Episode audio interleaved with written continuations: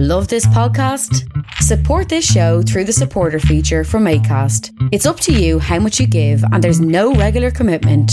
Just hit the link in the show description to support now. Many of us have those stubborn pounds that seem impossible to lose, no matter how good we eat or how hard we work out. My solution is PlushCare. PlushCare is a leading telehealth provider with doctors who are there for you day and night to partner with you in your weight loss journey. They can prescribe FDA-approved weight loss medications like Wegovy and Zepbound for those who qualify. Plus, they accept most insurance plans. To get started, visit plushcare.com slash weight loss. That's plushcare.com slash weight loss. Hey, it's Paige DeSorbo from Giggly Squad. High quality fashion without the price tag. Say hello to Quince. I'm snagging high-end essentials like cozy cashmere sweaters, sleek leather jackets, fine jewelry, and so much more. With Quince being 50 to 80% less than similar brands. And they partner with factories that prioritize safe, ethical, and responsible manufacturing. I love that. Luxury quality within reach. Go to quince.com slash style to get free shipping and 365-day returns on your next order. quince.com slash style.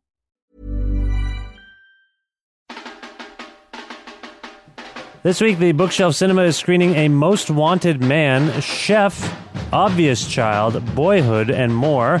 On Saturday, August 23rd, author Marissa Stapley is in the bookstore at 1 p.m., reading from her new book, Mating for Life. The Bookshelf is an independently owned culture hub located at 41 Quebec Street in Guelph. Visit bookshelf.ca for more information. Well,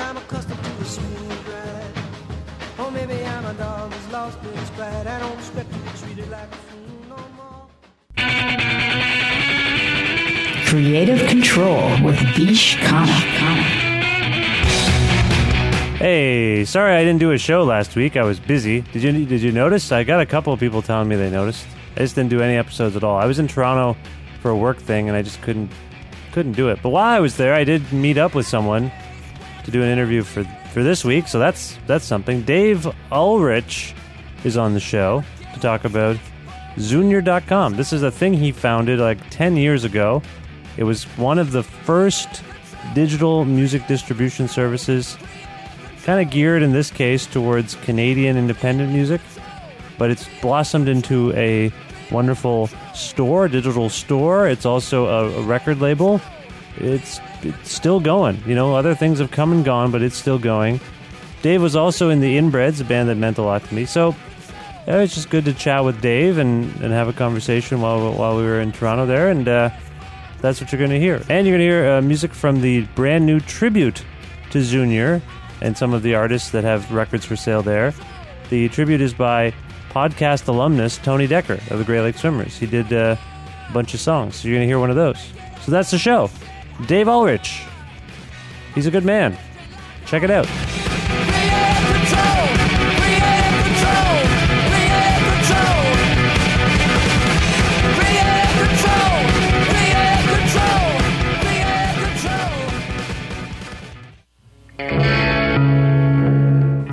The Writers Festival is gearing up for its 2014 program, which runs September 11th to 15th, both in the city of Guelph and just 10 minutes east in the beautiful village of Eden Mills. Confirmed authors and musicians include Eleanor Catton, Lynn Coady, David Adam Richards, Miriam Toews, Anne Michaels, Heather O'Neill, Terry Fallis, Scott Merritt, Sandro Perri, Sean Michaels, Carl Wilson, and many more. There's also the 100 Story Wood Workshop, which unites Canadian authors and high school students for a day of writing on Monday, September 15th. For more information and to purchase tickets or sign up for workshops, please visit EdenMillsWritersFestival.ca.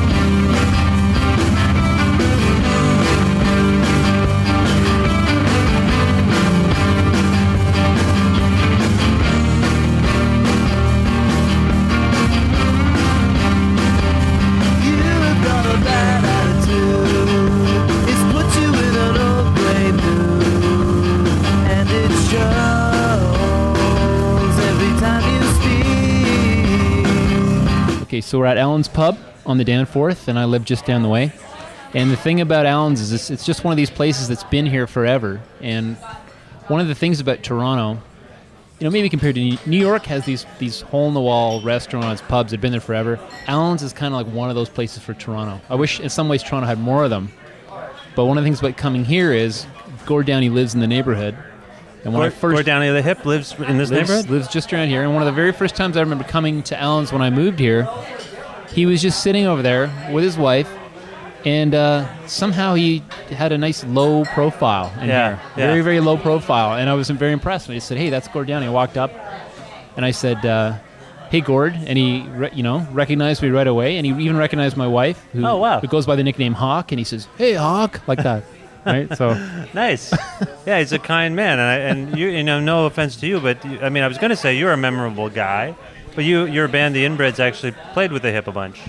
We did uh, a bunch of times, quite a few times, and plus it was like the Kingston connection. Right? Yeah, right. So at some point, they, I can remember in our earliest days, we had a friend that worked at uh, Sam the Record Man, and I remember she told us, "You'll ne- you know you'll never guess who came in and bought your album today." And this was a long, long time ago, and it was Gord Downie bought our very first CD at Sam the Record Man in Toronto. Oh, That's wow. our very first connection point to those guys. Oh wow. Yeah. That's pretty cool. Yeah, and I mean, the funny thing is, we learned for those people following this podcast and interested in inbreds lore, we learned on the Mike O'Neill episode, you guys aren't really from Kingston. A lot of people thought you were from Kingston, but you you just went to school there. So now you're going to give me another segue, which is yeah, we Mike and I both grew up in Oshawa. Right. and um, it's because when we we went to school in Kingston, and I'd say the inbreds are from Kingston because that's where we started playing, and that's where everything kind of got off the ground. There was clubs and all that kind of stuff. Yeah, yeah, yeah. But when um, one of the first times I ever met Wayne Petti from Cuff the Duke, uh, he he had some comments about the fact that. Um, you know, Cuff the Duke are from Oshawa. That's right. And I guess he heard that. I think maybe at the time when maybe when he was a bit younger, he he didn't like the fact that we didn't say we were from Oshawa. I can remember Mike. You know, Mike and I had some. We thought about it a lot. Do you know what I mean? We thought about what we, what we should be saying, but we always. I think technically, we come from Oshawa. We were, you know, came from out of the womb in Oshawa, but I think the band was very much a Kingston band. I and, see. it's- and to this day, I still think in some ways the Inbreds are a Kingston band because everything we did came out of that, the scene that was. There was a bit of a scene at that time, and You're not the first band for this to have happened. The band Shotgun and Jaybird, uh, Shotgun Jimmy. yeah, He sure. forever everyone just assumed they were from Sackville because some of the members lived there. But it I would have. Well, but it turns out, I believe, and I might be wrong, that, that Fred Squire and and Jimmy, Shotgun Jimmy, are actually from Ajax, I think, like near Oshawa. Okay, yeah, yeah, yeah. And sounds it- great. And k-os is also from like the- k-os is from Whitby. from Whitby. I know that because I remember the first k-os video that came out.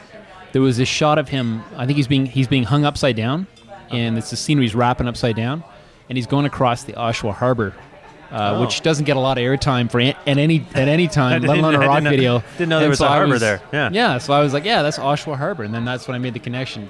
That dude's from Whitby. Oh, okay. Do you think is it is it something about people from Ajax, Whitby, Oshawa area where they're trying to hide it? Are, they, are you trying to hide it? Like it's funny to me that at least three or four examples, people think k-os is from Toronto. People think that, as I say, Shotgun Jaybird, Sackville, Inbreds, Kingston. Are you guys? There, there's a guy that I work with. It's from Whitby, and Uh-huh. he says when we were growing up that some people would talk about the Oshawa Whitby area, and he made the joke that the only people that say they're from Oshawa Whitby are people from Oshawa, because anybody from Whitby says they're just from Whitby. is there some shame about 'Cause I- Oshawa? well, I think Whitby was always a little bit more of a like Oshawa is a is a working class town. Yeah. always has been yeah. still is. And you know, Whitby was just a little bit more, but things have changed today. I mean, just Toronto has grown. Same with Guelph, right? I mean, Yeah. it's becoming Toronto is just sprawled to where you have, I don't know, I guess different kinds of culture and art and stuff like that. It's maybe sifting into Oshawa a little bit more than it, it was at one time. Right. And then do you think that's benefiting Oshawa? That kind of cultural. You're, you're talking about a I mean, to me, to me, one of the things growing up in Oshawa that I, I didn't maybe I didn't even know what culture was. I probably didn't. I just knew there was something I wanted that wasn't there. yeah. And when I got to Kingston, one of the things that I found was having access to music, art, um, just I guess different ideas. You know what I mean? Uh, that's that's kind of what I really enjoyed when I got to Kingston.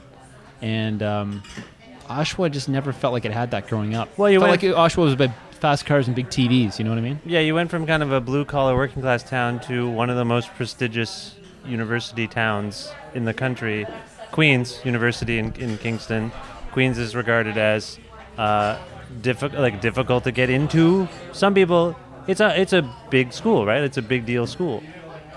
And it's probably one of the funniest things about about Queens is there are a lot of there's a lot of uh, a lot of like hardworking, you know, regular like mid to lower class schmoes like me that probably don't- were just really geeky and nerdy and made the way into that school. And I think there's, a, there's to this day a lot of that. Oh yeah, There's a lot of strivers, you know, but Yeah. there's still also a lot of rich people or whatever, right?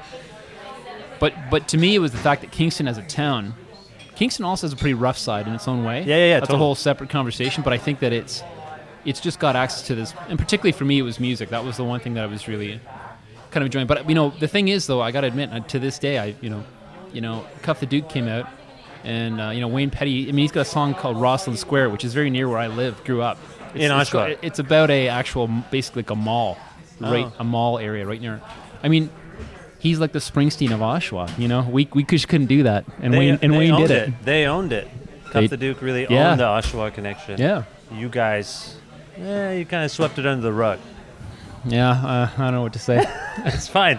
It's fine. I think it worked out. you the went end. there though with Mike. I went So to Mike's it, house and. I, I learned that you two went to O'Neill High School, That's right. Yeah. Wow. where Picked that right out of the air, eh? well, I saw I drove by it. Yep. I yep. drove by O'Neill High School. I'm like, Mike, did they name the high school after you? Because it was spelled the exact same way, right? With the two L's and the N See- and the E and the I, with the O and the apostrophe. It was always funny, but you saw how close he lives to that high school. Yeah. He lives very close to it, And he ran for uh, school president. and he won. Yeah, yeah, he won. My brother was like his campaign boss. you could Really? say. Oh yeah. Oh, I didn't know that. Yeah. There's a And- whole story there too. As I recall, he beat uh, Jimmy Stewart. he beat a kid named Jimmy Stewart. Uh, that's pretty good. I don't think he ever went by the name Jimmy, but that's James you're right. Stewart. Yeah, James Stewart. He beat James Stewart. Wait, wait, wait. James Stewart. Yeah, it was the brother of Don Stewart, who was our our in our a guy in our grade was Don Stewart. I think it was his brother James who Okay. ran. That's right. Wow, good good factoid. Well, I mean, he it all came up in the show. I was just Jimmy Stewart. yeah, he. Well, we were making "It's a Wonderful Life." It wasn't a wonderful life for James Stewart after losing the election. You know, we made those kinds of stupid jokes. you know, I gotta say, I watched the other day. Um, introduced my kids to Napoleon Dynamite. Oh yes, A great movie. Yeah. Every time I watch that movie, I have to think of Mike O'Neill winning the election because because there was this thing in Napoleon Dynamite. There's that thing where the, the dude steps up and does all those dance moves. yeah, and helps at the Pedro. sort of assembly or whatever. Yeah. right? And there was a similar bit where an equivalent thing was there was this speech where Mike got up, and I just remember being in the crowd, and, and there was this this juncture, this uh, you know, apex where Mike got up and did this speech in front of the in front of the school. And it was as if nobody expected this guy to, to pull it off. And it was kind of that speech, kind of like Pedro, that sort of pulled him pulled him over the edge, and he won. He- and James Stewart was like a cool guy, not unlike Oh. the, the the girl in the you know the movie, right? So Right. he kind of he kind of pulled one out of the pulled one out of the hat So people for, the, just for the underdog. People assume because he was the underdog. People like people didn't think Mike. They just didn't think that this little guy would have it in him. To- Yeah, it was just it was it was literally like out of a movie in that way because it was it was uh, you know because let's face it, when you're in high school, all that stuff means it's it's like right in front of your face. It means way more than it. It, Yeah. it actually does in reality, but at the time it was such a big thing. it Seems was like a so big we deal. we just couldn't believe it. Now you mentioned your brother was Mike's campaign manager. What was your role in Mike's life at that point? Well, that's when we were just playing. We were just starting. there Oh, you were a- playing music already? Yeah, there was a few of us. Yeah, we started playing about probably at grade ten. We used to play every Sunday at my at my house. Mike used to ride his bike up from down on. Uh, The whole that they, they were in that house the whole time. Like Yep. the- I can't remember what street it is now. It's like Yep. What is it? Main Street or George Street or well, now it's. Yeah, I'm having a me- I'm having a memory uh, I memory uh, remember the bleep of there. I'm not even gonna try it. So, but but he used to ride his bike up, and another friend of ours. We used to play. We didn't know what we were playing. We used to play every year, and then keeping the O'Neill theme running again. We just used to joke around every Sunday. Uh, like we'd play, uh, go to McDonald's, get a hamburger. That was like a Sunday, right? yeah. then then we and finally when we were in grade 13 there was a battle of the bands and, a friend of ours was kind of the guy who put it together and so you guys should do some songs and all we'd ever done to that was like the chorus or the verse of any classic rock song you can think of, like you two. You know, we never learned a whole song. Mike was a big Beatles fan. Did you do Beatles He- songs? yeah, he was. Yeah. But like for when we were playing, we were lazy. You know. So you when would only battle learn bands, like a section of a section, any given song. So the battle of the bands forced us to learn an entire three songs. okay, I, I So can't it wait to hear what these three songs were. It was Led Zeppelin, rock and roll. Wow, nice. Um, it was uh, U2. It's gonna come to me. Okay. And uh, it was actually a ZZ Top song, Oh, and I a- just bought and a, his- I and a Stones tune. what ZZ Top song did you play? It was uh, I want to thank you. Oh, okay, Yeah. I just bought uh, today. Uh, Tres Hombres. I bought Yeah? that record. Yeah. Yeah, it's a good one. The, Yeah. the vinyl. Yeah, I bought the I've got vinyl. the CD. Nice. I Nice. don't have the vinyl, but I know that. I got the 180 gram. I, ba- I paid in the year 2014. I bought a ZZ Top album on vinyl that's brand new. That's how what the world we are Wow. living in right now. Yeah. But did you remember the U2 song? Was it something from like the Joshua Tree or was it Unforgettable Fire? You guys are a little older than me. So I'm trying to think of I can't believe I can't remember. This is embarrassing. I feel like it would be something off of War. it What- was like war. It was Yeah. definitely war. Uh, I'm going to guess it was probably not Sunday Bloody Sunday. That would be weird. It's going to come to me later, later on in the podcast. Mm. Okay. All right. Yeah. Well, when we when we think of it, that's that, but that's pretty cool. But anyway, you know, Did you win? similar. Yeah, so so it was just like the Pedro story again. you guys are winners. O'Neill was kind of like a jazz school, so it was a bit like um, Fame. You say it was like the movie, the TV show Fame. It was an art school. Art. sc- It was kind of an. art- It was sort of. It had an art school undertone in Oshawa. Oh. So they had a jazz situation going on. There was a lot of jazz guys, a lot of jazz people, and you would expect jazz people to win. There was a couple of really super muso kind of jazz bands, and we came up and did the rock. And I think I think was Mike the me- was he the uh, the president at that time? I can't remember. But anyway, we went up and did, again like it was kind of I think out of nowhere, and we won. And Wow. people were like, "Who the hell are these guys?" Was it based on votes from the crowd, or how'd you? How do you think win? it was there was a there was a judging panel. oh, okay. And and Wow. the name the name of the band I've uh, my kids love it. Have you ever heard this? I don't know. I don't know. The name of the band was the Fresh Steaming Turds. The And in high school? in high school, The and we high did school it, and they permitted wouldn't- this? And the thing was, they wouldn't say our name on the No, announcement. of course not. So that was the funniest thing. So the next day, they said there was a winning band. and They didn't. They wouldn't say our names. So the name of the band that you had that only did sections of songs was called the Fresh Steaming Turds. Well, the thing was, we didn't have a name. And then for the show, we, Oh, for needed, the we show had to needed come a up with a name. name. So Oh. the name we, we submitted was Fresh Steaming Turds. Wow. And every time they announced that at the show, they got a great reaction. Yeah, so that was probably where, that's that's where you can see where stupid names like the inbreds came from, right? yeah, just did a kind of juvenile streak in the band. Yeah. Was it I Will Follow? Did you do I Will Follow? Uh, it's fine. New Year's Day? No, it's definitely like of that. Oh, yeah. No, wait. Okay, Year's- keep going, keep going. Uh, no, we don't have to. No, but, but you're in the you're right in the the, Yeah. heat, the heat zone. The, the, it's in the red right now. Wouldn't be. Hmm. Okay, I'll keep thinking. I'll keep thinking. I'm gonna get it. It was an unforgettable fire. It was like war, like '83. One of those two albums. Yeah. Okay, Now we're doing like a trivia. We'll just have a couple. I'm just you're, you're- curious. You're, very close to it. I know. right I'm there. gonna get it. I just I'm trying to. I grew up really loving you two, but I've got a mental block on them. I'd say when, when Mike and I were starting, uh, two bands that, you know, Two I- Hearts Beat as one. That was it. Yes. yes. Really? That's Yeah. a good song. Yeah, Had a good it was. video. Yeah, great video. But but I'd say that the t- I'd say two touchstone bands when we were starting that Mike was definitely ahead of the curve. For, I think for anybody that I knew, maybe anybody in my high school, was U2 and REM. Oh, nice. At the time, that was College rock. that was like Arcade Fire or whatever. you that know what was your mean? college rock. Yeah. Yeah, so your underground band and I believe well. in both cases, Mike saw he saw REM on the. Um, well, he saw you two on Unforgettable, or the sorry, the uh, Unforgettable Joshua Fire Tree. Joshua Tree tour. yeah. tour, and then for REM, he saw not uh, Green. See album before Uh, document. and before Document.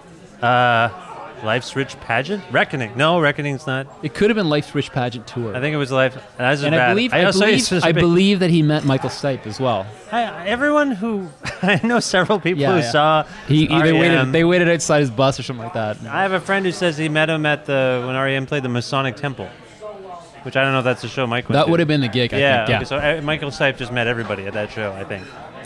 That Yeah. must have, but that must have made an impression on Mike, young Mike O'Neill. I mean, you know, that was to think of what those guys were doing at that time. They really were. Just because it's a bit like still today. I mean, there's people I can play REM for, or maybe Neil Young for, and they'll go, "That guy can't sing." You know, the whole idea of having a band of whatever skill level in the band, but the singer can't sing or is not traditional. That was pretty um, unusual. Yeah. I think. Okay. Now in the Fresh Steaming Turds, which is Yeah. a great band name, did you play drums? Yes. Have you always played drums? Yep. Yep. Okay. Is that your main? That was your first instrument?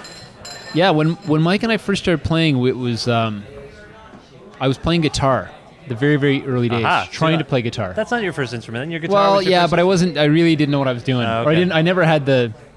And so what happened was the first couple of times Mike came over, there was originally there was a uh, you know a four pad Mattel drum Mm-hmm, that somehow I don't know if I had it or bought it.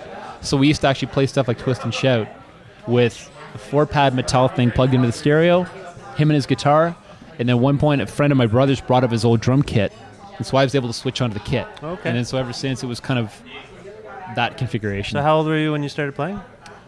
uh, 14 probably. 14. Okay. But I didn't have any lessons or whatever. We just we were just a bunch of jokers, you know. and the stuff that inspired you was it some of the same stuff that you played in the air band, uh, like you two? Well, that's the thing that see that that list of the there was three of us in the turds. There was a third guy named Derek, right? Three of us in the turds. turds.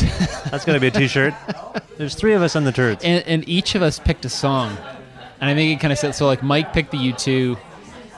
Derek picked the um, which one did he pick? Zeppelin? Oh no, De- yeah, no. Derek picked the I think the ZZ Top, oh, the ZZ Top.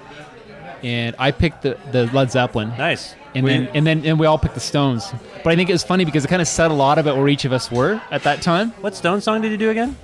It was Shattered, Oh, Shattered. Oh, wow. which wow. was great. Which was a great uh, for for where what we were doing at that time. It was Well, a great. Some girls era Stones. Wow. Yeah. That's that's pretty cool. All right. Wow. And then when we played the songs, I remember you know you, you did the U two song, and Mike knew the lyrics just flawlessly. You know, like he did did the ZZ Top. mm, you know, Was did the- Mike singing the entire time? yeah, yeah. And Derek? Played- Derek was playing guitar. Derek played guitar, and Mike played bass. And the Oh. only reason he played bass was because Derek had a more expensive guitar. Because Mike played guitar at that time too. They both did. Yeah, Yeah, yeah. okay. So for the band, he borrowed my brother's bass and he played that. the expense You know of the instrument. yeah, that's funny. Okay. All right. Okay. So but it said a lot about it. It was just funny to because, you know, uh, I don't know. You're just you young and stupid. You're more stupid than you are right now. No, you know no, what I it's mean? not stupid. It's just that's great. I mean, at 14 to be doing those songs or trying to do those songs, I can't vouch for their quality at this point because I haven't seen the tape. I'm sure it's on All, YouTube. all I can tell you is we, we did this and we rec- we practiced these songs in my basement. Nobody heard them but my mother, who always loved whatever we were doing. that's nice. Uh, you guys both had encour- well, you mostly had encouraging parents. I think we did like the I think the last time I saw Mike's mother, I think she was wearing an inbred shirt, and my mother still wears. If I go over, she will put on an inbred shirt. Oh, that's nice. yeah, Big, yeah. They were very proud of you guys. yeah, yeah. It seems like you had nice, uh, well-rounded uh, upbringings, and, uh, and that must have helped. That you guys have a nice, you guys seem to have uh, joy within you, you and Mike. Whenever you're around, there's like, you know what I mean? yeah. What can I say? Yeah, it's good. it's not bad. It's a good thing. So, were you into John Bonham? You picked the Zeppelin song. Yeah, like I, that. That was when there was when I was in high school. There was a lot of real, real skid kind of metalhead guys that were into Zeppelin, and I couldn't. I didn't like that. It was only when I not the know, there was- band I hate. It's their fans. That kind of deal. exactly, exactly. There- There was just a point where suddenly I started getting into, and probably because the drums, I just around late, late in high school, I suddenly got right into Zeppelin. Bought all the albums. Still love Zeppelin. Great I band. just uh, uploaded every Zeppelin album to my computer, which I hadn't done. And I was uh, I had to do- this job where I was just going through a bunch of stuff in a row, sitting in a chair for hours and hours. I listened to the entire Led Zeppelin catalog just recently, in a row, and it was totally satisfying. Sequential. That was a good fucking band, if I might say, and swear on my own podcast. some some of those. Uh, you know what it is though. It just I, I think that those um, some of those albums they put out were. There were four very unique individuals. Some of the lyrics are undeniably cheesy. Yes. But um, the the what the each of them brought that's the best kind of band is when they're just in so many ways they're almost like four different people and they really bring Yeah. like if you you know you see like Jimmy Page and it might get loud that movie Yeah, I where he's talking that. about playing guitar and stuff and he's talking about I think he's talking about like that Link Wray tune or something Mm-hmm. he's one of those guys that just when he kind of moves same with Keith Richards when they kind of move they kind of their moves they have on stage and the moves they have in real life they're just kind of like one with their guitar and music and stuff yeah, right so yeah. all those dudes in that band are, and all the stories behind Led Zeppelin are so. Um, now they're almost it's almost comical, but you think of what those guys were doing at that time. Uh, because you know, because Mike's always been a Beatles guy. He's always Yeah. been a Beach Boys guy. Yep. Uh, Likes the more beautiful stuff. Yeah, yeah. But And I was, I was definitely into. I, I mean, I like, I like those guys too. But I was probably into Stones and Zeppelin. That's probably my, you know, side of the fence in But at some ways. some point, correct me if I'm wrong, but of the two of you, at some point, you in particular gravitated towards underground punk. I think so. Yeah, yeah. Fugazi, Sebadoh, for sure. At Yeah. that time, definitely. And and what was it about that stuff that appealed to you after coming through with you know Zeppelin, Stones? I think you know sometimes some of those guys. So so lyrically, around that time, against similar. The going starting from that theme of leaving Oshawa. You know, the, lyrically stuff like Fugazi was really interesting to me at that time. I really got into Husker Du. Uh, and some elements, obviously, some of the more aggressive elements, some of those bands are probably in line with where Zeppelin and the Stones were coming from. Um, but I think it was the idea that also seeing this idea that anyone could you don't need to be a, a muso to play some of that stuff Yeah. and, and or you could you could just have the spirit and maybe the will and maybe again some of the words your own words and you could kind of do it. Anytime somebody realizes that and that's the same with art too and like you know uh, i think for there's examples in painting and writing. You just suddenly realize that kind of that true indie thing then it just opens up a whole palette of possibilities you know? Do you think it's a coincidence that a lot of times when people talk about certain punk rock bands, they'll talk about the fact that those bands inspired them because they made it seem they made music making seem accessible. But then once like when you get into those bands and I'm thinking of the Ramones, I mean we were talking about Husker Du and Fugazi a moment ago. And I think of those bands as having their own complexity, but but it there but there is this sense that it's accessible to people who want. They, it was inspiring more so than it seemed more attainable to play those kinds of songs than it would maybe Zeppelin or whoever. Even though you, you did do that as well. I don't know if it was just that those things are driven by fury in a lot of cases. They're driven Yeah. by some innate desire and rage to make some kind of noise. I mean, to express oneself. I, I don't just simply mean a lot of cacophonous noise. So, did that aspect? We already alluded to the fact that in some ways I think of you and Mike as happy-go-lucky dudes. But were you driven by that, like sense of trying to prove something and, and make some kind of statement? Well, I think you know maybe maybe looking back on it, there's there's an element of it, a lot of people that I've known who've done music. It's like as you, we've started before the tape was rolling, talking about like the need, right? There's Yeah. kind of this need that you can't describe, and you don't even know where it comes from and why it happens. Uh, but it seems like with certain and punk rock and indie rock has a lot of that where the need overwhelms uh, overpowers the kind of you know traditional thing of I got to spend ten hours in the bedroom, or what is it? But what does Gladwell say? Ten thousand hours. 10,000 hours, yeah. Ten thousand hours. You know, the punk rock Gladwell is like ten hours, right? Yeah, yeah. Because you can just sort of, uh, you need to have the spirit first, and then and then everything comes after. And, and sometimes I've I've to this day, I mean, you know, I, I play music today, and I play music with just friends of mine now that are grown up, and they don't.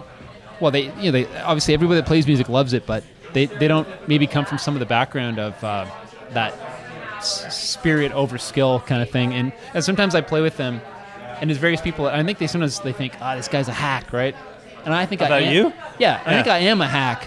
But I think the one thing I know is that I've probably got, in a Gladwell way, I've probably got 10,000 hours of, of punk rock experience in my life now, the number of touring and things I've done.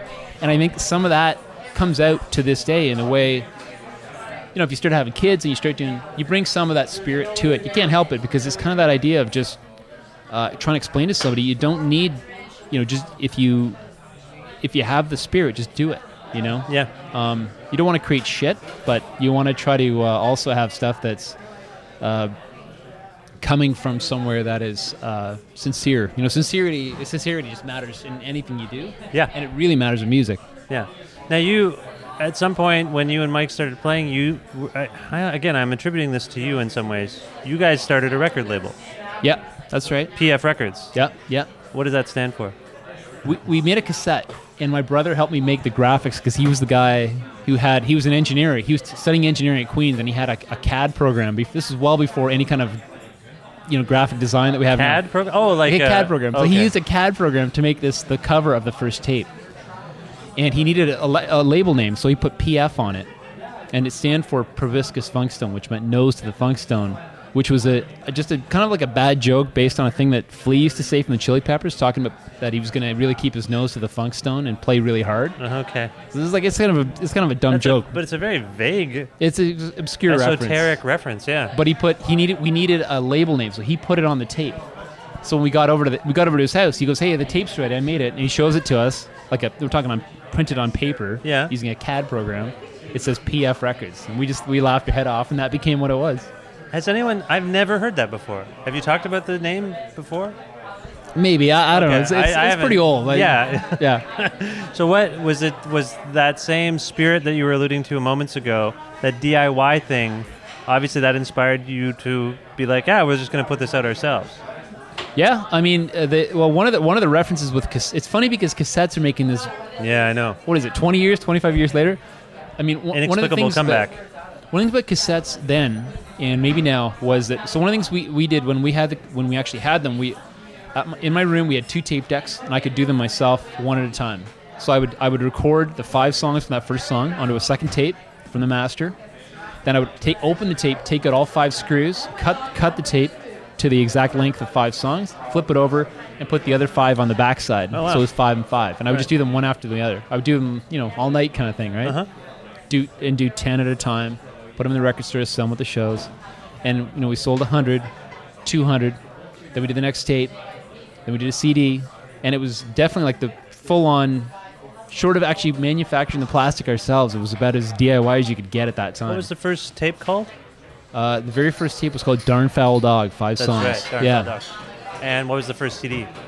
the first cd was hilario so that was a we we compilation? pulled- yeah we pulled Yeah. all the you know songs from there and some bits and seven inch we did and some new stuff we recorded with Mm-hmm. dave clark yeah Okay. Wow. Okay. And then the inbreds were just sort of born, and it had its own aesthetic. Um, the songwriting was was it mostly Mike's vision and, and, and you two collaborating, or Yeah, I mean, I think in the early days, it was definitely Mike. The earliest stuff was Mike and I getting together, I think more, and then like riffs that became songs. Mike would go back. We had a four track in the early days. Then, it, as we went further, it was way more about Mike sitting in the lab, closing the door, putting on the four track, putting on 15 vocals, 15 everythings, and, and doing it like that. So that's how it kind of progressed over the years. But the early days, it was it was more about it was definitely way, it was way more riffy. You know, Yeah. the very earliest days, it was the thing where Mike, when we first started playing, Mike got into he was learning a lot of country blues, where where it was uh, finger picking. yeah?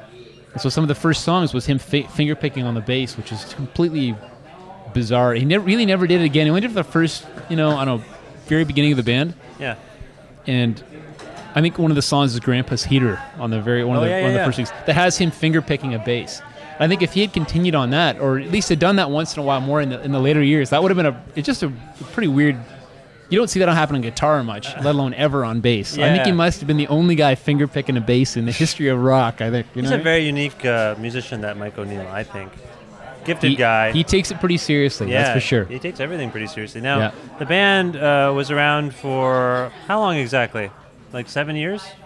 Yeah, about that. Yeah. seven years. And um, when it stopped initially, uh, you've done a couple of come like come, comebacks. You've done a couple of one-off reunion shows. Yeah. Yeah. But when the band stopped, actually, before we get to that, what did you make of the band's trajectory, um, its impact on, on? I mean, surely every once in a while someone will be like, "Man, the Inbreds, one of my favorite bands." I'm sure you get that from time to time, but do you have a sense of the impact you guys made? Because that you you came about and you were part of a culture cultural renaissance in this country. Underground music, underground music culture was really on the rise, and you guys were part of that in the in the '90s. There's a line that I read one time saying that success is when luck meets preparedness, you know? and I think that uh, the inbreds kind of had a bit of that where we were definitely not prepared in the practice sense, but I think we were prepared in the uh, work ethic sense. To this day, I still, I mean, there are some hardworking bands in Canada, and there's some success, suc- successful hardworking bands. But sometimes what I have a hard find, uh, time finding is um, unsuccessful hardworking bands. What I mean is we were young and and we didn't have 50 people at our shows. Sometimes maybe only 10 people. Yeah. But we had no problem going out to Guelph. Yeah, playing the know, Albion. Yeah, playing the Albion. We, we go to London. We go to Windsor every weekend. And I, I, I talk to sometimes young because through Zunior, you see people like doing young. It's almost that you can't explain to them why they should do that because it is sometimes it's not even about the show. It's about sometimes it's about the meeting the people. Sometimes it's about the skill that you get playing the show. Sometimes it's about the the um, it's called the emotional maturity you get from playing to no one once in a while Yeah, or yeah. a lot.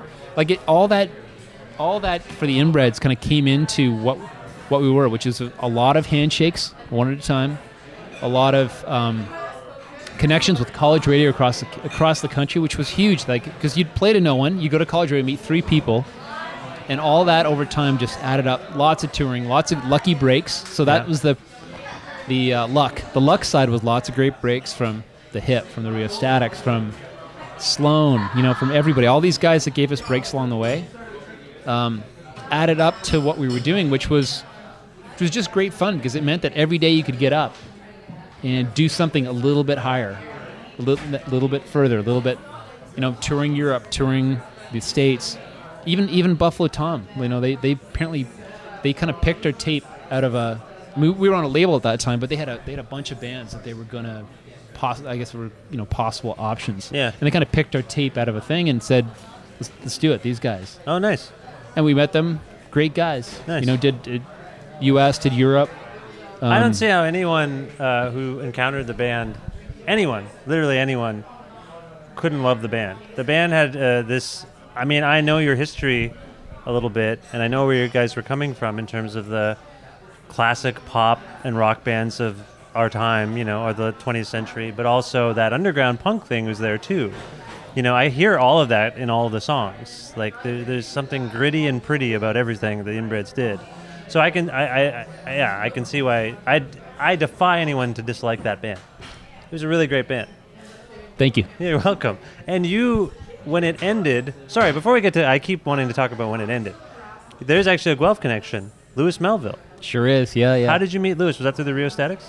Yeah, through through. Um, so the the Rheos connection started with us seeing and watching and meeting Rheostatics a few times in Kingston, and then um, I think one of the first connection points was actually Bidini, but Bidini and Clark kind of came in at the same time where we had sent them tapes, we had met them, and it was Clark that definitely took us. Dave had some great advice, uh, Bidini, and Clark took us under his wing with recording, Yeah. with the whole Dave Clark Razamanaz. He Yeah, still does today. best. Yeah, still does it today, guy. right? Yeah. And so that side of it inevitably brought in Lewis Melville because Lewis was a big part of the of the scene at that time, and, and Lewis had recording gear at a time when like what we're using right now didn't exist. I mean, you needed some actual hardware, and. Yeah. Lewis had that. He has And a so- studio. It's a big studio. Yeah. So we went out to Lewis's place and we recorded some of the stuff that became on that first album, uh, you know, Hilario, and you know we had Soup. Right, we met Tanis. Yeah, Tanis, you know, Lewis's, uh, it was a partner. big giant snowstorm that day. I remember, I never forget that, and uh, it was like a one day kind of thing. And but the the Lewis connection continued, but it was that time recording in Guelph, and then it was also uh, doing Dave Teichroeb helping us out with doing uh, putting out the the first CD. Yeah, Dave had a record label called Drog, Dave's right. Records of Guelph. Yeah. So it was a bit of a Guelph. And so, you know, to me, when I that's the thing when I moved away and came back, when I heard everything came out with Three Gut, I remember thinking, man, Guelph, you know, wow, you know, I was like Three Gut, go Three Gut Records, yeah. cool, you know Yeah, I mean? yeah. Guelph has a, a happening scene. I've talked about it a bunch on the show, but I, it's funny. Uh, you know, there's really no reason why anyone would think of the inbreds in Guelph except that you, you know. And like I think I'm thinking, when was it? There was one time in the last decade, decade and a half, we were walking in Guelph and we saw you. Do you remember that? What the hell was that? There was some reason we were walking Oh in Guelph. yeah. Were yeah. we playing? Were we touring? Well, I did see you guys play a couple of I remember it was like downtown. Yeah, I know. It was don't. like, hey, was it a gut? Were you with Tuck? Were you with Al Tuck? I don't know. There was Okay. some weird reason. I remember seeing you walking downtown. I mean, Well, I I don't mean, know how I- long we've known each other, but I've lived there for uh, 16 years or whatever, what is it, 17 years. So maybe it could be any time. But yeah, I remember this. I don't Well, remember see, the you know- circumstance, but yeah, it's a small town, it is a small town, yeah. and the you know the downtown is where people like me and you would be. and I think that, I- you know, I think actually there's a lot of they're they're in a conceptual way. There's a lot of Kingston and Guelph similarities in some ways. Well, and know? you, you lived in Halifax for a bit too at Yep, some point. Yeah, I feel like there's a bit of Halifax in Guelph too. That's what I thought when I went to Halifax. Yeah. Definitely. Yeah, no, Yeah. there is. There's there's something, you know. Anyway, Small uh, world, small country. yeah. Yeah, it's interesting. Now you okay? So finally, when the inbreds ended, um, Mike tells the story, which I hadn't heard before. I remember seeing you guys on Much Music with Dave Grohl. Dave Grohl was Yep, like yep. watching the inbreds shortly after Nirvana was, you know, unfortunately done, and he loved you guys. He was like, you know, headbanging to the inbreds, and there's this thing that Mike told said that where the in where Dave offered the inbreds a Foo Fighters opening slot on a tour, and Mike, in front of both you, Dave Ullrich, and Dave Grohl, said, "No, we're not doing it. We're wrapping this up." Yes. How can I forget?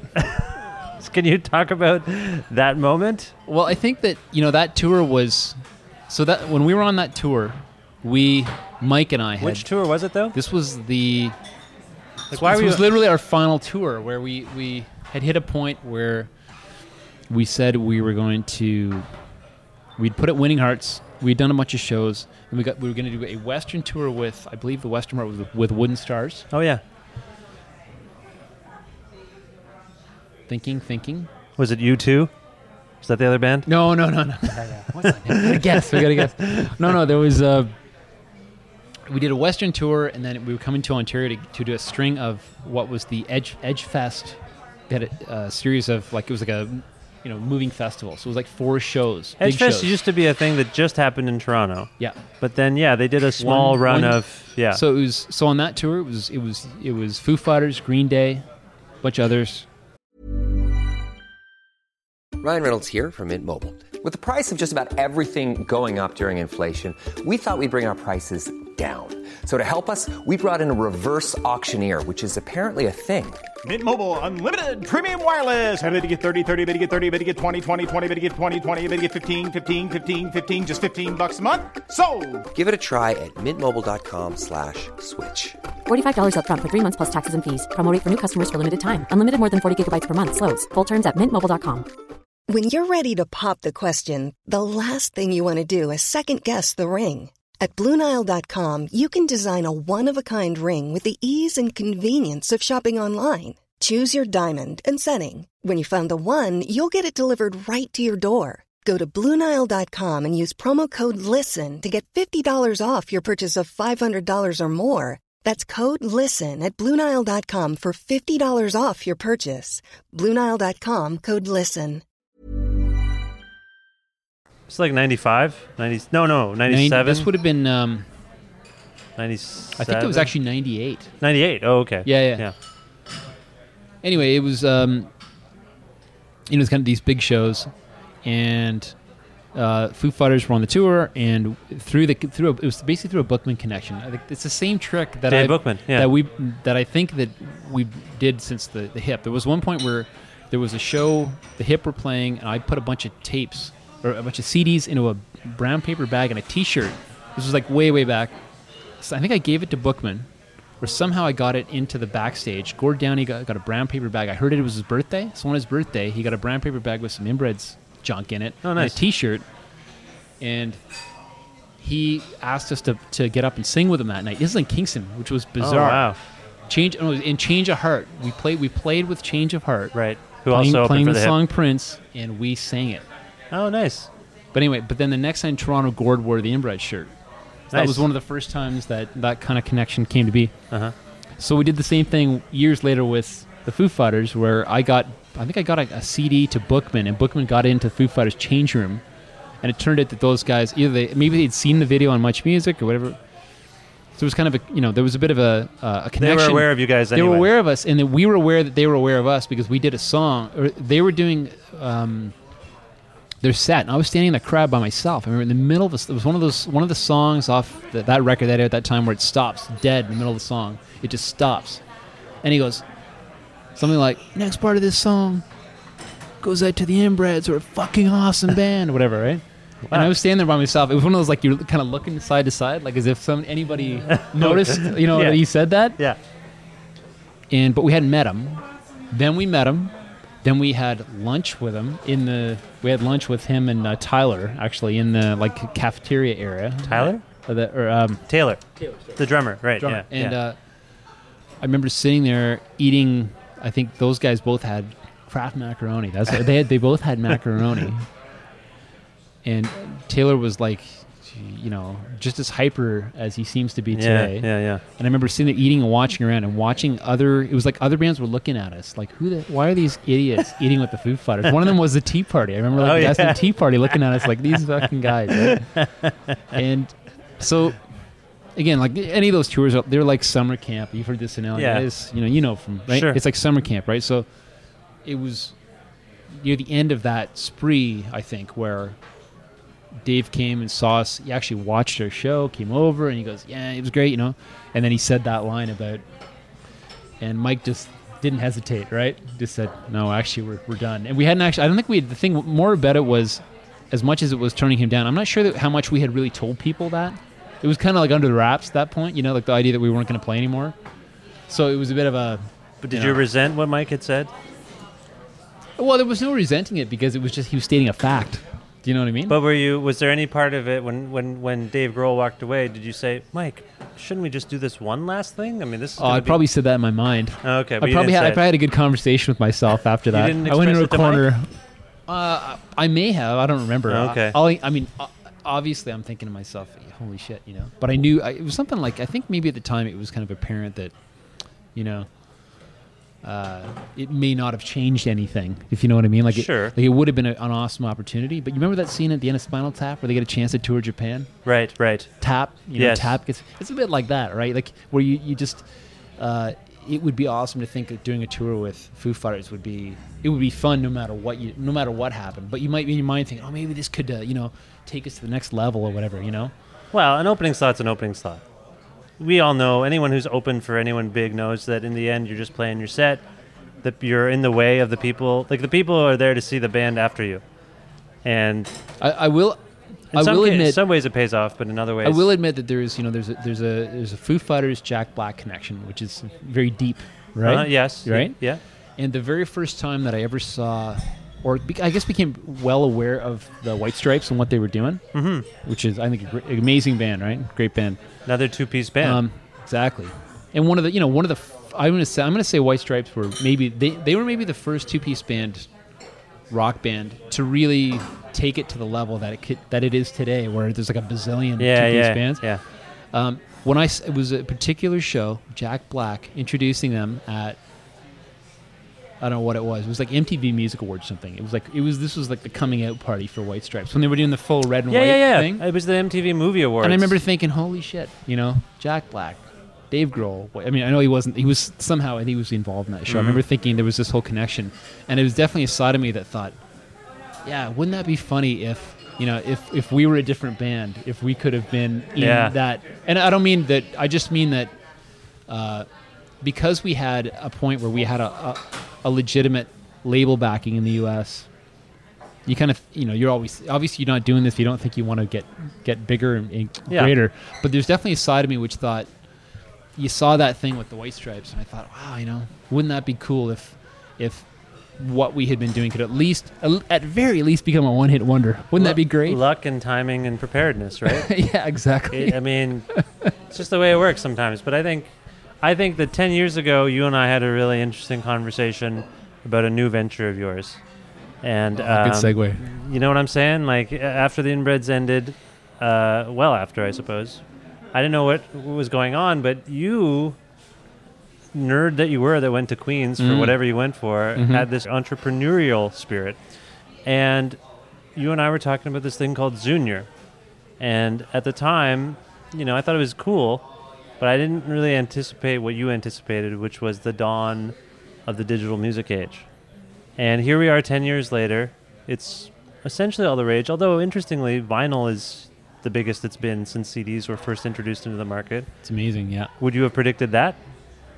I don't think anybody could have predicted that.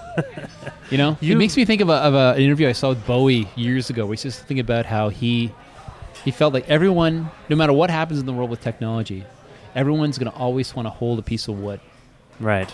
No matter who you are, where you are, there's something about holding a piece of wood, which is innate human experience. Everyone, vinyl is that equivalent where musically it represents artwork. It represents touch and feel and sound and physical element.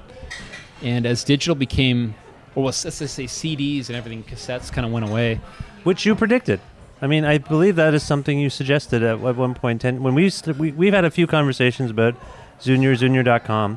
And for those who don't know, this is uh, I think it was Canada's, well, definitely for Canadian underground music. Correct me if I, you know, don't feel modest about this, but uh, my understanding is definitely for Canadian underground music, it was the first real digital retail space in this country. I think it was. I think it was in the sense that when we started, uh, iTunes had just come out, but a lot of people didn't even know what it was. You know, in Yeah. the sense that it was, it was sort of so new. And you It were was- talking about the end of, I think you were talking about the end of CDs, but you were also talking about how people would be listening on these mobile devices. You were sounding like Future Man in Future Man, 2004. wearing I was just like, tinfoil. totally. You sounded like that a little bit, but I remember transcribing your quotes and like, let's see what happens. But you were totally on it, and you were totally right. I mean, again, this vinyl thing takes a little wind out of your digital record sales because people are now going the opposite route. But I mean, it's some weird combination of that piece of wood mentality and that Piece of convenience yeah. of you know having the digital files. But anyway, I mean, has Zunior been everything you wanted it to be? I think you know, like the thing about the thing about digital music that's so funny, selling digital music, right? So it started as an idea. It started because we had friends that were doing. Um, I'm trying to think like good examples. Like there was stu- all the stuff that Don Kerr was doing at that time. Yeah. Um, he was recording and playing with a lot of bands. They couldn't. There was a time at that time, 2004, you could record an album, but you couldn't get it on. i- If it was digital, you didn't want to press a thousand CDs and spend three thousand bucks. Yeah. There was no way to digitally get it on iTunes, and there wasn't really an easy way to put on your own website either. There was no way to do any of that. There was no Bandcamp. There was no uh, SoundCloud. There was none of that, right? So, I wanted to put together a framework that would allow indie bands to actually s- kind of sell their own stuff, and Right. that was sort of the the idea. So, but ultimately, even then and now, the challenge, of course, was that was just post Napster. So, Right. uh, sh- file sharing was was and is a reality, and today it's I mean, it's but you know, streaming is its own thing. Mhm. The reality is that. Um, you know, sometimes selling digital music is like selling bottled water in front of a freshwater lake, or whatever, right? There's Yeah. there's some people that don't want it, and there's people that want it for sometimes bizarre reasons, given that they could just walk up to the lake and stick a cup in and drink all they want, right? Well, you were smart about it, though. I remember you making that analogy about how Microsoft at the time was making an error because they were trying to compete with free. I think you said something like that. And um, musicians and bands and labels had to figure out that you're not going to be able to win when you're competing with free. Mm. You've got to make make, make, it worthwhile. make some kind of make something that's either convenient or has some kind of value somewhere. yeah. And that that continues today, maybe even more so. And you see all the ways that it's playing out today, but but I think ultimately the thing with digital music uh, that from a Zunior perspective that's been cool is just that it has it has changed and there's been so many different bizarre things that have come advertiser supported models all these weird things that have come over the years and we're still around and there's been companies like Pure Tracks I'm not even sure if they're still around Yeah, But- a lot of companies have come and gone, but Zunior is so we're still kind of here. We're still Yeah. doing our thing, and not everybody knows about us. And one of the things, you know, the 10th anniversary thing, part of it is the idea is to kind of remind people that we're around, and and, and you know all the things that we're doing this show, these projects, right? Yeah. is part of that. But but ultimately, it's just about it's about saying that um, it it may go back to the beginning of this podcast, the idea of if you've got the spirit, you can just kind of do it. That's kind of what it was about because it was when we started, we used open source software, which is the I'm a software guy. It's like an indie rock version of software, Uh-huh. meaning like any schmo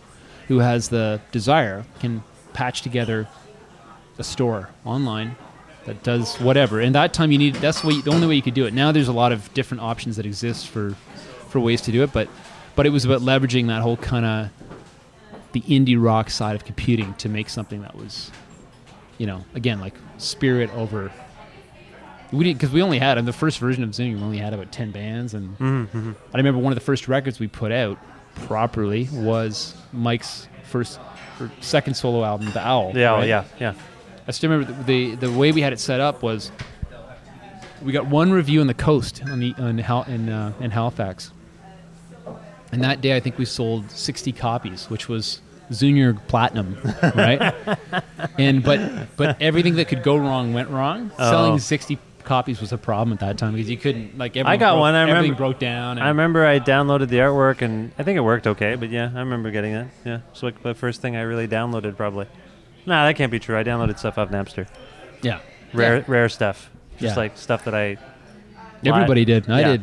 Yeah. everyone did. All right, so we're at the 10th anniversary. It's uh, it's. I'm glad to hear that it's still doing well. I wanted to ask you to um, talk about some of your 10 favorite moments in the history of Zunior. Things that stick out for you about your experience running this label and, and working with the bands you've worked with. Can you come up with 10 anecdotes? I happen to have a few of them right here. Okay, good. Okay, so so one of the uh, it definitely probably is the number one. So we did this. Um, one of the coolest things about Zunior has been a chance. That, for me, it's like it's like my uh, what do they call those Zen sandboxes? You know, where you kind of you put the little rake through and Oh, you yeah. I don't, I don't, I don't, I don't know. Whatever. Like I just for me, it's my playground. I get a chance to do just weird shit that I can. I don't have to. I, don't, I can just do it. Do some things. I don't have to. Uh, you know, clear it with anybody. I don't have to. You know, just do whatever I want. Right. So one of them Right. was this. Rheostatics were doing their final show. Rheostatics have helped us out a lot. I know tribute albums can be kind of uh, uh, predictable. There's a lot of them out there. I'm gonna. I'm just gonna say that at the time. I think I think we made a pretty good effort to get some legit bands that actually meant something to the hip, or sorry, t- sorry, the hip meant something to the Rheos, which is where I was going with that. Was all these different bands that have worked with them, similar to all these stories we're talking about the inbreds. There's all these bands that have helped the hip, Yeah. Help the Rheostatics. helped the Rheostatics. So, um, No, wait. Who got the help from the Rheostatics, right? Is that what you mean? What? No, I, I'm, I'm, sort of. Uh, my mind is jumping. is jumping to the. Just basically, they had a, they had a final tour, which was at Massey Hall. Final, Final show. show. Yeah. And they were. Um, Man, poor They were Martin. just- Martin's voice went out on that Martin's show. voice went out. Yeah. And I think that, not unlike the the the story of the. Uh, some of those kind of final final things we do with the inbreds. I think that there was a lot of mixed feelings going on in that band. Yeah. So, so we had the chance to I did this album, which put together about twelve bands, including Sarah Harmer, including the Barenaked Ladies, all these guys put, doing Rio's tunes. Mhm. And I tried to make an effort to get bands that meant something to those guys. So, had the chance to present it to them live on the air with Dave Bookman on the Edge, and the fu- it was this the funniest reaction, giving it to them. One of them was just seeing the look on their face. Each of them, when they're, they're about to do their last show, I think it was the night before the last show. Right. And so a lot of again mixed feelings. And I remember things like we're looking at. Uh, it might have been Dave Bidini. I don't know whoever. One of them, you know, they sort of they turn over the ta- the first thing they did was look at the back to see who was doing the song. You Yeah. know they heard it, which is com- probably what I, I would do or anyone Sure. would do in that situation. They would say, okay, well, who who actually did the songs, right? So they kind of run, do the rundown. And in general, the, the the reactions were just hilarious at that. So that was that was probably number one. That was Okay. a- that was an interesting project that we did. All right. Okay. Um, another one was so Microsoft put out. We mentioned it before, but they put out a, a, uh digital player called the Zune. Oh, yeah, the Zune. Point. So, so we got advised uh, that we should copyright the name in case in case they tried to sue us. Or- Zune, Zune, your digital music. It was at that time. Zune could have been your iPod. In Right. theory, if you would go back in time to 2006, whatever. Yeah, yeah, yeah, yeah. We're talking Microsoft. Perhaps I think they might have been the biggest company in the world at Yeah. that time. Bigger, way bigger than uh, Apple. Mhm. Didn't work out that way. Of course, Zune. Nobody even knows what that is. Um, but Wired did a piece on this uh, kind of this bit about the getting copyright, which was which was pretty awesome. Nice. So that was kind of fun. Uh, number three, we're going through the list here. So number one, uh, number three was the we did um, this album called Our Power, which was about solar power. I remember talking to you about this. residential solar power. Uh, Gord did a song on that, which was which was amazing. Want some more beer, Dave? No. No, nope. Um, and then um, I'm enjoying my Shirley Temple, by the way. It's a little bitter. I don't know how much grenadine is in it, but it's good. what is the combo, by the way? What is what? What is a Shirley Temple combo? Remind me. It's a- it's a it's just a non-alcoholic cocktail. Do you want some of it? It's got like what do you mean? What's what's in it? Like it's what's like the? uh, Sprite and orange juice and grenadine. Grenadine is the main. yeah, I I remember grenadine. Yeah, it's Yeah. good. It's yeah, I like them. It's got a nice Good. spice to it. I'm sorry. Spice. I like it. I like. Shirley Temple. So anyway, so this Hour Power album was pretty good because it got pulled together a lot of um, like it was like B sides and rarities from uh, in- included. We had um, we had a that was Sexsmith and Kerr, one of the first tunes. I think maybe those guys had done at that time. Oh yeah, that's right. Yeah, Gord did one. Figment, lovely version of Figment, as I recall. Yeah, yeah. Um, okay, and then uh, we did. We have actually tried some shows over the years, and of course, we got this. You know, the the uh, the Sandbanks New Waves show coming up, which is on the thirteenth in Right. Sandbanks. We haven't done a show in a long time. We did one at five years. No, when you say we, who are you referring to? Uh, me basically. And your, your group is called. Oh, no, no, oh, no, it's Zunior like- in general. So we did Oh, like, a, like a kind of like Yeah. a birthday show. Let's Yeah, call it that. yeah. But we did one when we were like I think one year, and that was a show where we did it at the Horseshoe. And it was Wax Mannequin, Scribble That Man, Dave Clark's Mountainside Band. Great band. You might have been there. I don't even know. I might have been there. It sounds familiar. But um, that was the ch- a chance. So I'd done a uh, my I created like a band, which was me doing my own songs, which something I'd never really done before.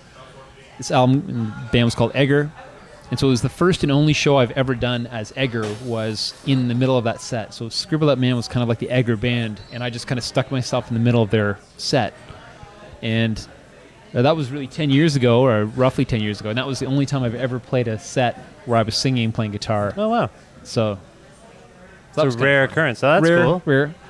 So every year we do a charity album, we do a Christmas album, and the 2009 one was this peanut, tribute to Peanuts Christmas, which was pretty awesome. People still like that one a lot today. Like yeah, it's great. It pops up on my uh, Jill Barber, Wayne Petti, good good people on it. And ben, we've- ben Gunning. Ben Gunning. Yeah, Yeah. yeah. Ben always does some wacky tracks. Yeah. But it was a song for song tribute to the uh, Peanuts Christmas Did album. the Peanuts people hear about it? Are they aware that this happened? No. Okay. I don't think they, they. Uh, I don't think we're on their radar. we also started a thing doing the. Uh, we do a Boxing Day sale every year, which is definitely like that's probably in some ways for Zoom. It's probably one of the biggest things that we do. It amazes me every year that people still kind of remember about it because every it's almost like a litmus test of are people still buying digital music in any form for any reason. Right. And when we do that sale every year, there's people that maybe I'm going to say might not buy a single album anywhere all year long, and they come back on that day, and they know it's there. It's What kind of sale is it? just two for one. Two for pretty one. much everything on the site. Okay. And people just, you know, now we, you know, and since we started, a thing that didn't exist is social media in every form. Right. And now it's such an amazing way to just put the word out. People come in, and it was a tribute to. The sale was supposed to be like the Sam Record Man when I was a kid on Yonge Street. They had those amazing boxing sale, you line right, up, right. right. Sam the Record Man disappeared, so I always pitch this as us taking over the, trying to take over the torch, and Right. so that's kind of what it was. Uh, so Stuart McLean, CBC personality Stuart McLean is on Zunior. So somewhere along the line, uh, through our connection with Outside Music, we got connected with Stuart, and some, you know, Stuart's like, uh, what is he like? Is he like ACDC? I don't know. He's like, so, like you either like him or you don't. You know what I mean? Right? I think Stuart is kind of this guy, or maybe yeah, I shouldn't. Let me correct that. Not you like him, you don't. You know him or you don't. Oh, I see. I see. Those who know him love him. Those who don't know him just don't know him. Right. Like I can't believe I'll walk in my room and I'll say that I'll talk with Stuart McLean. They just, I'm talking people. Well, actually, people of all ages know him, but if you don't listen to CBC, you just don't know who Stuart is. He is arguably CBC Radio's biggest star. He is. Yeah. And the thing about Stuart is he's surprisingly punk rock. He, He really has is a punk rock guy. Indie rock streak. He's an indie rock guy, but he, he- the way he lives his life, to me, is indie rock. I mean, he's he tours when he doesn't need to. He brings out young new bands when he doesn't need to. Um, he owns the rights to his own stuff, which Yeah. he was smart enough to figure out. Yeah. And and we somewhere on the line he was he was cool enough to pick us to be his store. So we be- so we don't really sell. We do sell some CDs. We've been a digital store, but um, when it, this was like eight years ago, we were we got hooked up to to be his sell his CDs and physical stuff. And for us, it's been he's been like a patron patron saint. Like we don't Zoomer doesn't really use hasn't traditionally used a lot of like factor or any government money. Yeah, yeah. But I look at Stuart as he's our patron saint. He's your some ways. benefactor. He really is. Yeah. Yeah. Yeah. Just by really just by of virtue of using us. He's a good man. He he showed up on one of my old CBC shows to do a bit with me, and Great like guy. he didn't have to do that. Everyone Really in the great office guy. was like, "Why did you? Why are you bothering Stuart McLean?" I'm like, "No, he was totally into it." Anyway, Yeah. he's a sweet guy. That's great that he does that. Yeah. No, really. Good highlight there. Yeah. Yeah. Uh, so in 2006, we made these commercials, which was just funny because that was a highlight Online because commercials, right? it was one of those things. It was a funny thing to do at the time. Scott Cudmore, who's gone on to do a lot of amazing uh, music videos and other stuff, commercials, uh, was just getting started, and, and he had it was actually a connection through an Inbreds reunion show that we did a long time ago. He projected uh, nosebleeds. That was his thing at the time. Was nosebleeds, right? So it was like while we were playing, it was nosebleeds going on the Uh-huh. side, right? Uh-huh. Anyway, he did a bunch of commercials for us, which were really awesome, and, and the one of them was stars Martin Tielli. Right. And so uh, that one seems to get the most reaction. It's just you just got to see it to get it. There's Mhm. b- completely They're still on YouTube, right? Yeah, completely still find bizarre. And we've got links from the Zunior page or Okay. stuff anyway. Cool. That's a weird one. Uh, Zunior label in general. So inside the Zunior store, we create a label, and we actually put out every once in a while an album, and we've done some ones that. Uh, I was thinking of it's on the way over. One, you know, connection you have to Wax Mannequin, right? Yes, you have that's a good right. connection to Wax, so we I- put out one of the Saxon, right? So one of his uh, Wonderful, amazing record. great record, right? Yeah. That guy's amazing. I got to tour with him. I got know. I was thinking of that on the way over. I was thinking about you playing with Wax. I was thinking how that came to be. 26 shows in 27 days or something across Canada, Western Canada. Like 13 shows in weird parts of British Columbia that I didn't even know existed. I've So- done all this stuff with Wax over the years, and I just really got a chance to spend some time with him at Lanya Vanya two years ago, whatever it was. Yeah. the Inbreds did a yeah, reunion show I- out there. the one year I didn't go. Yeah. And that, yeah, th- yeah, exactly. Yeah. It was, and it was, it was, you know, we it's like we kept hanging out with with Wax. You know, He's great, Chris, great guy. He's an interesting, quiet, very thoughtful, manic But- fellow. But we did, but we did a bunch of uh, a bunch of records. And- Ben Ben Gunning, Ben Gunning. um, Mal de Mer? No, that's not the one you put out. You put out the first one. it was uh, no, it was. Oh, you put, you the did do Bo- Mal the de Mer. one. Yeah. yeah, yeah. Yeah, that's a great record. And then like uh, Golden Seals, Violet Archers, Granite Ida, stuff yeah, like that. That's a great good. label. Yeah.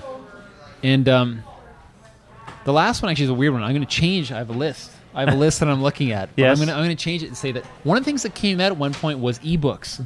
Mm-hmm. And so I thought that uh, we had kind of like the just think, things that kind of come out of nowhere. One of the things I didn't mention here was albums over the years that have indie albums. One of them is The Weather Station. Yeah. The first, I think it might have been the first EP or the first album. Just completely indie, connected, put up on site, sells, you know, not many, but then something will happen will trigger mega, like, well, whatever, like, again, Zunior Platinum Yes, sales. One yeah. of them was they got featured on NPR. Oh. And I always liked the weather station, but suddenly they got this feature and, and everyone kind of, you know, um, found out about them. And over the years, that's been amazing. Similarly, ebooks for us was this weird thing where we, it turns out that um, just down the road, my neighbor is this guy named Martin Popoff, famous Canadian, worldwide famous heavy metal writer. Mm-hmm. Does books about Deep Purple, Metallica. He's the he's the noted So guy for quite Rush. A, quite a neighborhood you live in. Yeah, What a very, but he's a very he's a very low key, unassuming guy. And I never never knew that this is what he did. And one time we're at a like a, a neighborhood kind of breakfast thing, whatever you want to call it. And he tells me what he does, and he says, "Yeah, right. He write I write these books, and I did. He did. He does all this, all these uh, amazing books about Judas Priest, Thin Lizzy, and he's from Toronto, across the street. Yeah. Long, cut to the chase. We, we he says he's thinking about ebooks. I said, well, let's put him out through Zunior. So we put him out, and for the last couple of years, I think I think he's been our best selling anything. Really? Good Yeah. for you. That's Yeah. really And That's so- smart. Yeah, and so that was ebooks. Go figure. wow. Yeah. So Zunior is this little mini conglomerate. This small conglomerate, if such a thing is possible. Yeah, Lots of stuff going on. Yeah, yeah. Cultural hub. It's just I, I just like what I like is you just never know what's gonna what's gonna be the next thing that that makes sense. You tend to know. I feel like you have a prescient streak in you. You seem to know what's. Let's make a because ten years ago you made some predictions. Can you make quickly some predictions? I don't mean to say quickly, but I don't want to. I meant to say, can you off the top of your head make a couple of technological predictions in terms of how music Related to music. will be consumed? Do you see anything coming that we should be aware of, Dave? Well, it's the thing is is about streaming is just an inevitable uh, future trend in the sense that as I'll, I'll say like wireless streaming to wireless devices is something that's just inevitable in the sense that as um, storage nobody could predict how cheap storage became so storage became thing was well how much can i fit on my phone How much can I fit on my Yeah. phone? And now nobody cares about that. Depending on the- how much and stuff. plan do I have? Like how, how big is my plan, or how how quickly, or you know, even some of the ones I with Spotify, which was coming to Canada. There's a way in which you can kind of um, almost like buffer the songs on your phone, so it doesn't matter if you're connected and all this kind of Oh, stuff. yeah, yeah. But versions of streaming are inevitable, and I have to admit myself that that I use I use some of the streaming services to get what I call musical candy, right? Like Major R- Rdio or something? Do you yeah, yeah, yeah. You know, if you want something quick and easy, I don't I don't bother with piracy because I can use Rdio. But I mean, that's a side note, which is a lot of the streaming services are basically like forms of piracy. Well, I mean, we just don't know it. You know what I mean? Like, I don't Yeah, it's know. still insidious. Nothing really gets back. I got into Rdio when my kid destroyed the uh, the needle on my record. He destroyed the stylus on my record player, and I was broke, so I didn't fix it for like nine months. So I signed up for Rdio just because I was missing out on some stuff that I only had on vinyl or whatever. And I I was really amazed initially, and I was just like putting like, you know, every Michael Hurley album was on on Rdio, like all these weird things that I didn't expect. Because Rdio just taps into distribution channels. Like Yep. it's not, and not- that's it's pretty remarkable if you have any kind of because music you're gonna you're, gonna, distribution, you're leading me into my what I would describe as definitely another trend, which is curation, right? Right. So, well, all I was so- going to say though is I used it for a month, and then I got those internet warn internet usage warnings that I'd never Wow. gotten before because I was streaming all that stuff. That's one of them. I think this one's. I found this situation where you can go in front of a streaming service, and it's a bit like walking in front of you know the ocean or the sky. Yeah. And you say, "What do I want to do?" There's there's everything possible in front of you, but you don't. When you when you grow up and you have five, ten, twenty records, and you listen to those records. One of them is Tres Hombres, whatever you know. What I mean? Yeah, yeah, yeah. And you listen to it, you know. um you know, there's there's sort of a connection that you have with that. And one of the challenges when you're you're a 15 year old kid today and you've got access to everything under the sun, um, you almost don't know where to start. Yeah. You know, and so much of the way I learned uh, music was through the connection points of so and so was in this band. They mentioned that they. I read an article they were into that band, and and you kind of you have to go, if you're really into music, you end, end up doing that journey. Mhm. So curation is like this definitely an an important part of what a pairing, I guess, with streaming or any music, where curation at one time meant reading Rolling Stone or Spin or Yeah, whatever. yeah. And now even blogs, like I mean, you see Chromewaves, you know, like a lot of the blogs that exist. It's almost like an unsustainable model. So a lot of that, and I'm sure you're living some of this yourself in Yeah. terms of where writing and and music journalism um, as a curation role plays this weird. I'm, not sure where that's going to go, but all I know is we need it. Just like David Bowie holding piece of wood, we need curation, and we need we need to have some way to um, connect one piece of music to the next, and that's what makes music personal, right? It makes us uh, gives us that uh, thing that you know because everyone wants to discover music. You don't want to be told Mhm, the music, you know, and and discovery is is is a huge part of it. And I think that those combinations, you know, they're as far but, but as far as supporting music, which is definitely being playing having played music and done it for so long, like you see that there there are a lot of options out there now. Where like there's no question when you were touring, you could actually sell a CD. It helped. Yeah. Uh, Yeah. It did. There's no question. And now, I mean, you know, it's just a mixed bag of all these Yeah. different things. Yeah. So the trends around physical stuff, that's part of the reason vinyl is, is what it is. But vinyl from an artist perspective is, um, and maybe you've experienced this too, it's it's expensive as hell. Yeah, like it's make it. way worse than, Yeah. you know, you can't, like, unlike my, we started with the cassette analogy at the very beginning, you can't just create one vinyl. No. You no, know? you've got to do a run, and, and that is a problem. Yeah. that is it's same. CDs were the same thing, but when CDRs came out, you actually opened up a, a bizarre Mhm. little sub world. So I, you know, I think that I think the trends of digital streaming, curation, you know, that is just going to keep kind of um, keep going. And what's really, you know, what's really bizarre is that the way that the major labels continue to find a way to survive, kind of subvert all these different trends. And one of them is curation.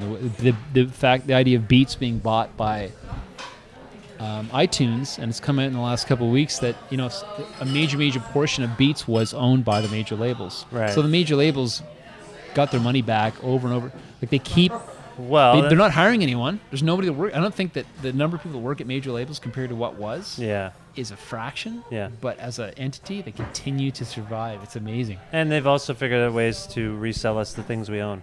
by remastering, sure. supposedly That's for sure. remastering things and, and all that stuff.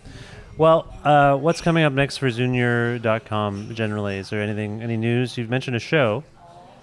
So, so because it's the 10th anniversary, we, I, instead of just originally, it's funny that we did the show because my whole thing was instead of doing a show, I was going to do a collection of unique things that Mhm. are like tribute. I guess you know, kind of like tributes to art in every form. So one of them is we do we did indie rock cookbook. We got we've got um, recipes from everyone from Mike O'Neill to Old Man Luedecke to um, Tamara from Weather Station. Mhm. And then then and then also we have um, the the Tony Dekker tribute album, right? Which is I got Tony to do, you know, sort of uh, a collection of songs released that came out through Zunior in the last ten years, done in the Tony style, and it turned out way better than I could have imagined. That's amazing. And uh, just just a neat little you know collection of stuff.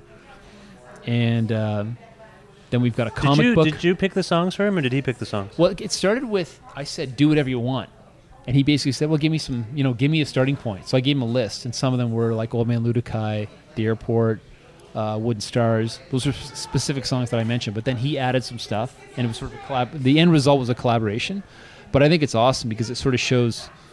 Uh, I love that he did it in the Tony. That's my favorite style of Yeah, his, which is the you know. Because it kind of brings a lot of times it brings like a different uh, weight to the lyrics, which is kind of neat. It reimagines the songs in, in a way that's really unique, and, And- uh, yeah, it's really and to cool. hear him in a string like that, it kind of takes you back to some of those first Great Lake Swimmers records. Oh yeah, right? and, and also like hearing him do a Cadence Weapon song. well, that's the one. Yeah, I think I, I just I for me it was that of nowhere because I don't know what his connection is with Cadence Weapon. I don't know if he has one. Um, And he may, yeah, he may not. He but the fact them. that he kind of picked that off and it, he does it, it really the song cool turned out really well. Yeah. So what, what about the? Sh- so you were saying you weren't so planning um, to do yeah, a show. working up. So we ended up did, wasn't going to do a show, and then we ended up. Uh, so I have this whole connection with Prince Edward County. I actually have a I have a I have a place out there now, and we go out there all the time with my family. And so we decided to put together this uh, show with with a with a friend of mine that lives out there, and and the idea is that it's supposed to be like a new kind of Wolfe Island Sappy Fest kind of thing in.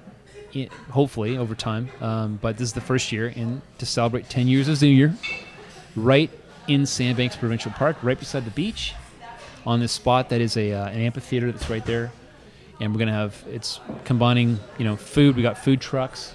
We're gonna have uh, vendors. We're gonna have uh, local winery, local beer.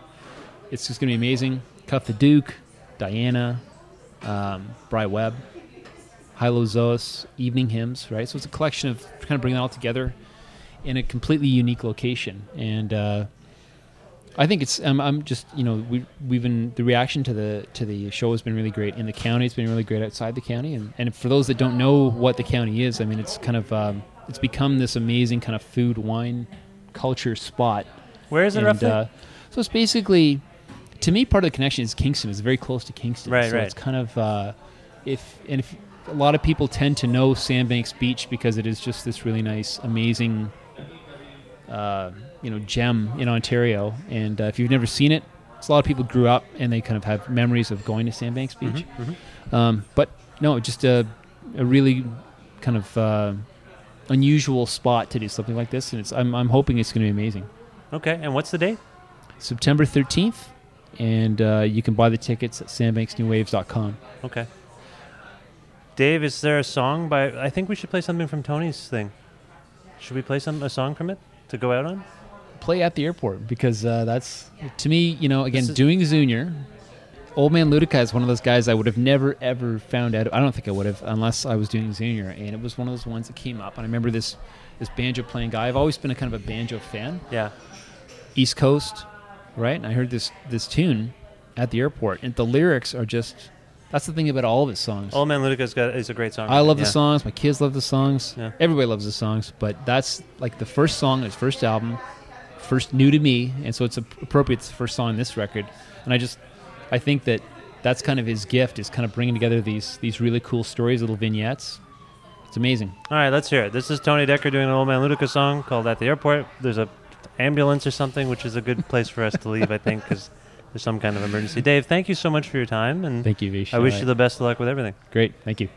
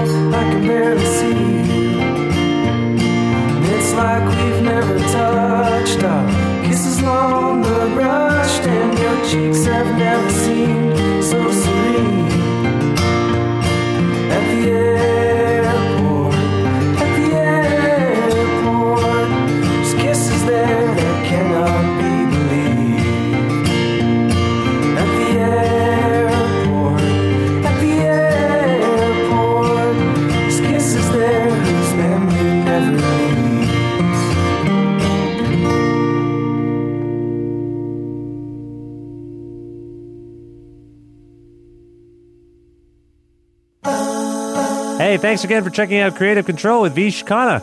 You can email me about the show at creativecontrol933 at gmail.com. That's creative with a K, control with a K, 933 at gmail.com.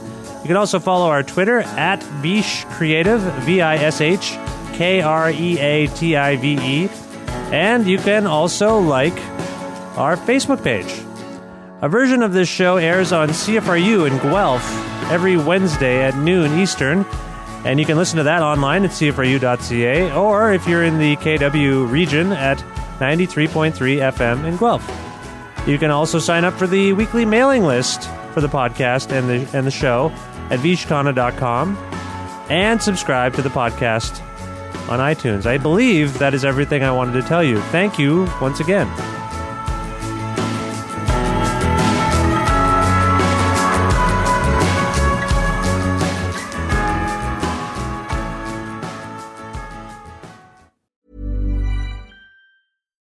When we're on a budget, we still deserve nice things.